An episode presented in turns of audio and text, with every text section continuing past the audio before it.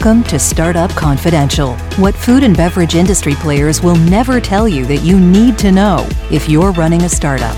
Let's do this.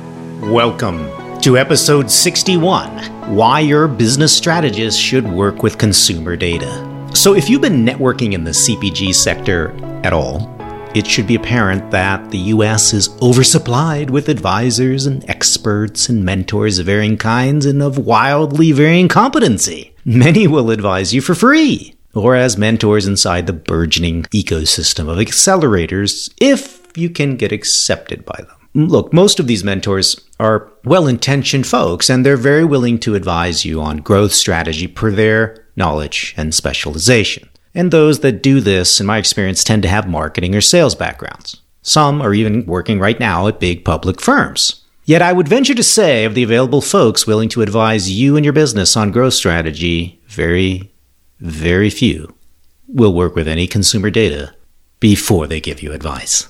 This is true even if you provide it to them in a formal paid engagement, but mostly it's because strategy advice tends to come in free or informal mentoring form which, let's be real, does not permit the time to dive into this material.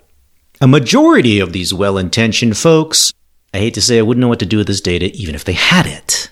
Not the sales consultant guy, not a buyer, not a broker, not even most designers who work primarily with early stage brands. Historically, CPG startups have had no real burning need for consumer data. All the executional touchpoints were done by more or less gut instinct or educated guess. And most founders have historically managed their CPG startups as B2B businesses, anyways, let's be honest, prior to the onslaught of direct to consumer sales on Amazon. And the retailer stands in the way between the brand and the consumer historically in CPG, making it a pain in the butt to get consumer feedback of any kind. And then there's the issue of, oh dear, founder narcissism, which hasn't changed that much and can prevent some folks from hearing anything other than, we love you. I've waited a long time to bring up the topic of using consumer research here on this podcast, but I'm done waiting because I see too many folks avoiding it in a market where huge competitive advantage will be handed to your equally small peer who actually knows how to go get it and use it. Advanced early stage brands in, in phases three and four now generally have internal folks who work with varying kinds of consumer data. It doesn't mean they know how to interpret it well, but they generally tend to obtain it. However, this is not always the most strategically valuable consumer data. Too much of it fits into the validate my tactic genre of consumer research, which is really as old as the discipline itself. And even when there is consumer research conducted, in my experience, founders rarely go out and study their fans in an open ended exercise. Most of the time, consumer research in early stage brand building efforts is operating at a startlingly primitive level compared to the top CPG companies in the world. I'll explain what I mean here in a bit. Prior to the internet, it was very expensive for a CPG brand to contact its own consumers, big or small. You had to find a research company that was able to actually go and recruit by phone their consumers. And a small brand's consumers literally just can't be found through any of these old school database and recruiting panel techniques. Before email, the only way to meet your fans was at store demos or at events, both of which are really bad fora to obtain objective and deep feedback on attitudes and usage related to your product line. So, consumer research has historically been treated as an unrealistic luxury for CPG startups and younger early stage brands. Fast forward to 2021, folks, and we have now most brands developing serious sized email lists right from the start, accruing, if they're exciting, thousands of followers on social platforms who can all be pinged and polled, and not to mention the real time purchase data from brands' DTC channels sales on their website. So now, I hate to say it, but you have no bloody excuse at all not to collect basic information from your consumers, especially from your fans. It is neither expensive nor time consuming to do it anymore, folks.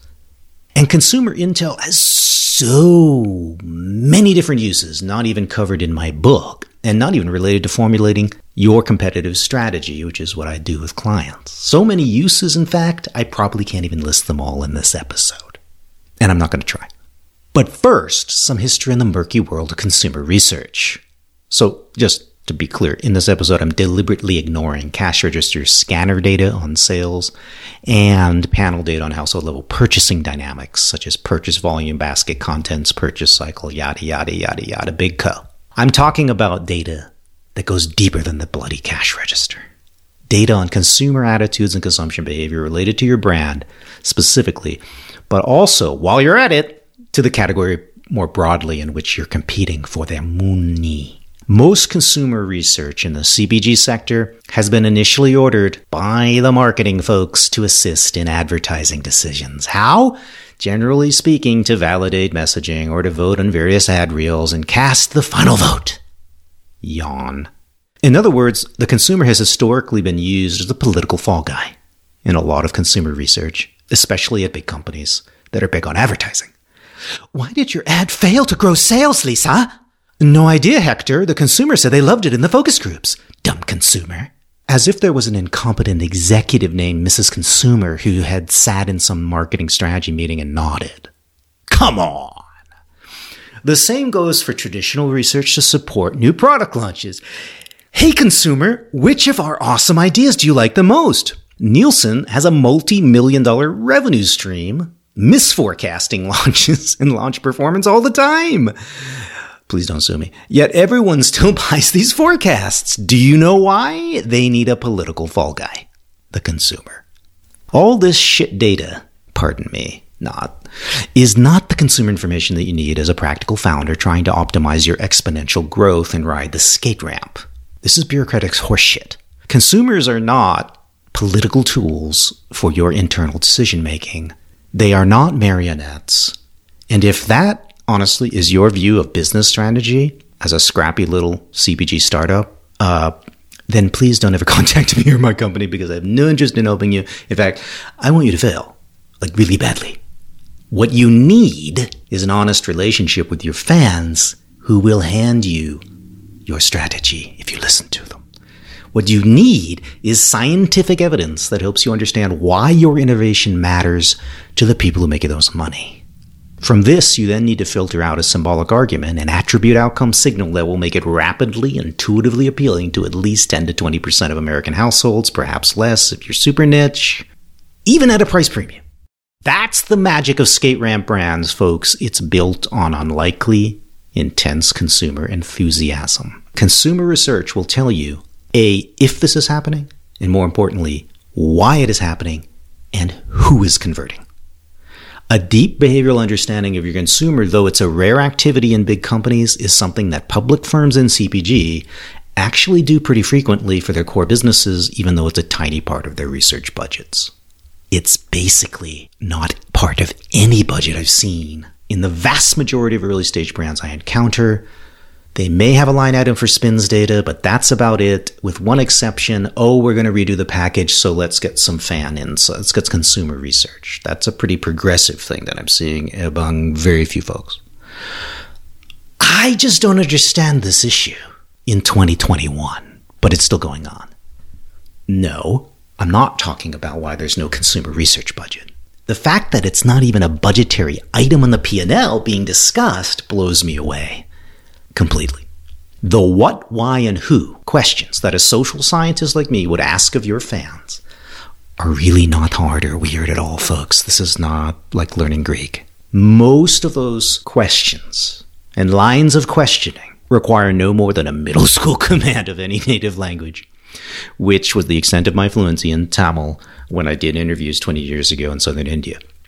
I think I think it's actually just the words research and survey that just seem to terrify folks who get into entrepreneurship and CPG for reasons I'll never quite know. And if I'm right, then let's just switch it up a bit, folks. Look, this is about hanging out and listening to your fans, people who love you. I'm not asking for you to take on the haters. That's a big boy and girl, thick skin activity that big companies do. Surely it's called rejector research. People do it all the time. How many of those rejectors can I convert now? with my new product, which sucks as much as the last one. Sorry. Um, surely that can't be hard, folks, to get you to listen to your fans. No, on the contrary, I know from my own client work that it's supremely fucking motivating to talk to your fans. You know, all four of you pounding and grinding away on your uh, on your business, wondering if anybody's listening. Bueller, Bueller, Bueller. Yes, this is why you get involved in your fan research. Number one is that it will jazz you up while you are learning critical things like the what, the why, and the who behind your fans.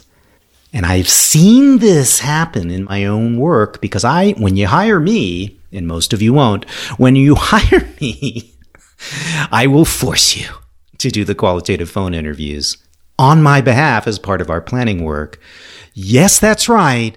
My clients pay me to turn around and tell them to do a whole bunch of work so that I can then help them. It's a thing. It's what I do. It's also why I'm 25% the cost of a major consulting firm like LEK. He'll do it all for you. Oh, those darlings of private equity. The cost of consumer understanding is really not a lot of money, folks. I mean, even when you hire me, it's the cost of having an attitude of curiosity, of empathy, of acceptance that only consumers build brands, not owners. And if that's true, you might want to talk to them because they may have a clue that you need to optimize what you're doing. And that could be something as dramatic as, the fuck are you doing in the center store aisle 12? You should be in the perimeter in a chilled case. Oops. Literally though, jokes aside, it's the cost of a SurveyMonkey or Pollfish account. This is not that much money, folks. Coupons or free product to use as incentives for your qualitative phone interviews and your survey completion, and possibly some social media ad fees to top post your survey link among followers, to make your consultant happy or yourself, and the rest is just time. I mean, literally, it's a couple grand to execute what I'm talking about. So for God's sakes, put it in your P&L and do it. Do it for yourself. I put a course together. Yes, I'm selling, and I'm not going to apologize. I put a course on my website. It's my most popular course. Six hours of training on how to do the phone interviews and how to do a five minute attitude and usage survey that will blow your board's mind because it was so simple and elegant and useful. All of this will help you optimize your package design, locate your key attribute outcome signal, which is going to help you figure out what the hell to put on the package, but more importantly, refine your competitive strategy so you know who the hell you're actually competing against in your category and outside your category. Rather important. And it helps you prove to retailers those fan insights that you actually seem to be deadly serious about activating your business outside of the store and are going to push people into their stores. And it also is going to help you figure out which retailers your shoppers are already shopping for your category at so that you can literally line up who you need to be approaching and hand them the data. Hundreds of companies limp along selling wholesale with no real fan behavior at all, selling to tiny chunks of first time triers again and again for years and years in and out of Costco, playing sales whack a mole to keep their business stagnant. The stagnation is reframed as success merely because multiple years of persistence have been achieved. I think it's sad. And good God, no. If you're listening to this podcast, do not accept this situation ever. No! No, no, no, no, no. Wait, James. Look, I understand what you're saying, man, but like I have time to play anthropologist among my fans. I'm chasing brokers, buyers, suppliers, accountants. What the hell, man? You've just added another task to my plate. Oh, and your fee includes me doing more work for you? Come on. Look, my point in this episode is that you may not have time for it, and I don't give a shit you better make time for it if you want to obtain the kind of added competitive advantage that your overfunded, arrogant peer won't have because they're playing the B2B game. They'll just declare their little baby a winner from the beginning, shove it into the market, steal a bunch of shelf space, drive you batshit crazy, and basically, well, you know the statistics from my book, they're going to disappear. The chance of attaining scale and surviving as you do it, when you do the shove fire hose approach, you're basically no better than a coin toss. Is that how you want to run your business? if so, have fun with that. Look, I'm going to close by reiterating one thing. There is no budgetary reason you can't learn some strategic insights from your fans. I just gave you the budget. Insights, I insist, will optimize your package design, consumer receptivity in marketing and messaging, the quality of your trial, the placement in retail, and the overall velocity growth trend of your business. Anyone mentoring you on your long term growth strategy really should have the kind of consumer research on your fans that I've described to align your strategy with the actual consumers making your business profitable.